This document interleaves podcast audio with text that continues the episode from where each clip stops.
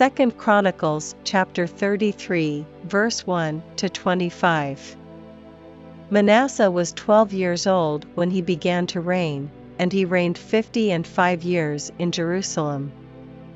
But did that which was evil in the sight of the Lord, like unto the abominations of the heathen, whom the Lord had cast out before the children of Israel.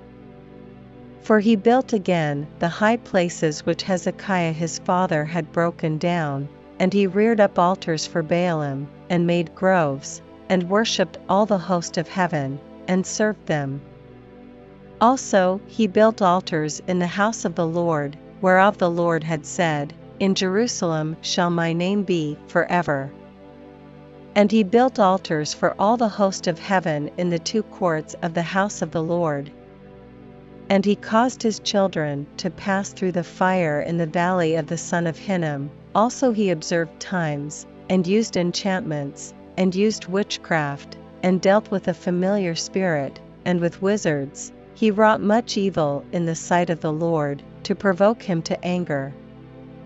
And he set a carved image, the idol which he had made, in the house of God, of which God had said to David and to Solomon his son, in this house, and in Jerusalem, which I have chosen before all the tribes of Israel, will I put my name forever.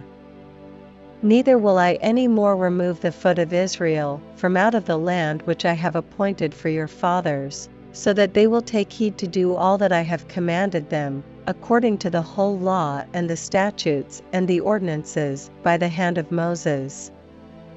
So Manasseh made Judah and the inhabitants of Jerusalem to err, and to do worse than the heathen, whom the Lord had destroyed before the children of Israel. And the Lord spake to Manasseh, and to his people, but they would not hearken.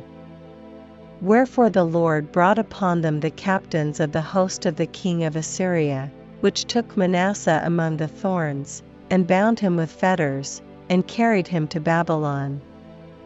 And when he was in affliction, he besought the Lord his God, and humbled himself greatly before the God of his fathers, and prayed unto him, and he was entreated of him, and heard his supplication, and brought him again to Jerusalem into his kingdom. Then Manasseh knew that the Lord he was God. Now after this he built a wall without the city of David, on the west side of Gihon, in the valley, even to the entering in at the fish gate, and compassed about Ophel, and raised it up a very great height, and put captains of war in all the fenced cities of Judah. And he took away the strange gods, and the idol out of the house of the Lord, and all the altars that he had built in the mount of the house of the Lord, and in Jerusalem, and cast them out of the city. And he repaired the altar of the Lord, and sacrificed thereon peace offerings and thank offerings, and commanded Judah to serve the Lord God of Israel. Nevertheless, the people did sacrifice still in the high places, yet unto the Lord their God only.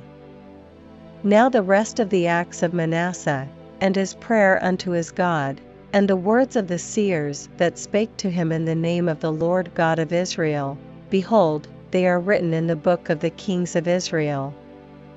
His prayer also, and how God was entreated of him, and all his sin, and his trespass, and the places wherein he built high places, and set up groves and graven images, before he was humbled, behold, they are written among the sayings of the seers.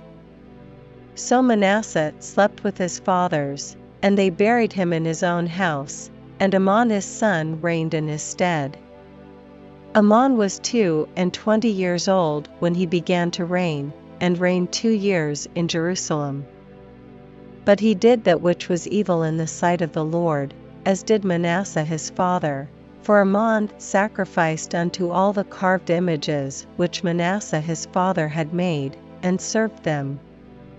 And humbled not himself before the Lord, as Manasseh his father had humbled himself, but Amon trespassed more and more.